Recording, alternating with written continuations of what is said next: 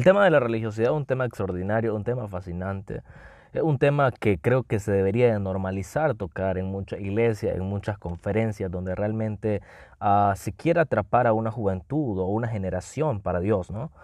Porque cuando dicen el término cristiano se refieren a algo respecto a lo que el cristianismo, la lo primero que a la gente se le viene es religión, una actividad religiosa, algo religioso, jóvenes religiosos.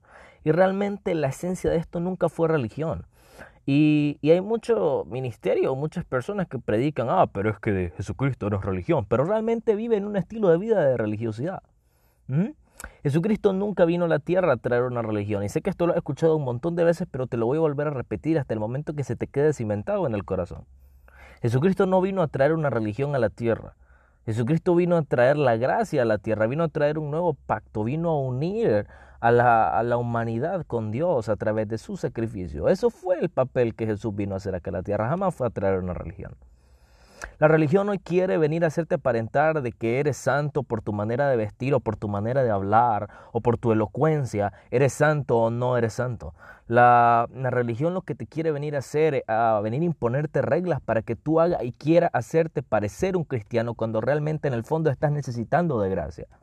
La religiosidad lo único que quiere venir a hacer es meterte un concepto de perfección cuando realmente tienes que entender de que un estatus que nunca va a llegar hasta el último día que esté acá en la tierra.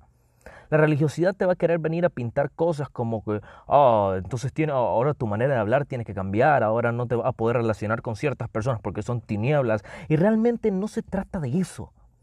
Si no se trata de mostrarte tal y como eres, eh, todas tus imperfecciones, todas tus debilidades, todo aquello que dices, eh, esto me aparta del Señor, pero sabes que realmente Jesucristo vino a reconciliar y vino a morir por todo aquello que tú consideras que te aparta del Señor y necesita entender las cosas desde una perspectiva correcta, porque si sigue viviendo una vida o mirándonos a nosotros los cristianos o realmente a Jesús como una religión, no va a poder avanzar y va a seguir ahí mirando el avivamiento que el Señor está trayendo a la juventud, a las personas, y tú en el mismo lugar estancado porque crees que fallarle al Señor te está alejando de Él.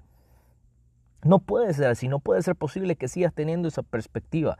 La religiosidad te quiere venir a, a, implantar una, una, santidad ficticia, un concepto que no es real de la santidad. Recuerda que tú eres santo porque la sangre de Jesucristo te hace santo porque te limpia de todo pecado. Y tú eres santo en Él, por Él, por sus méritos. Recuerda que Dios te ama no por lo que tú eres, sino porque Él es amor. Él es perfecto. Él te ama porque Él te creó. No te merece su amor, ni yo, no, ni yo me lo merezco. Sin embargo, él es el amor y porque Él es bueno, Él decide amarte y salvarte.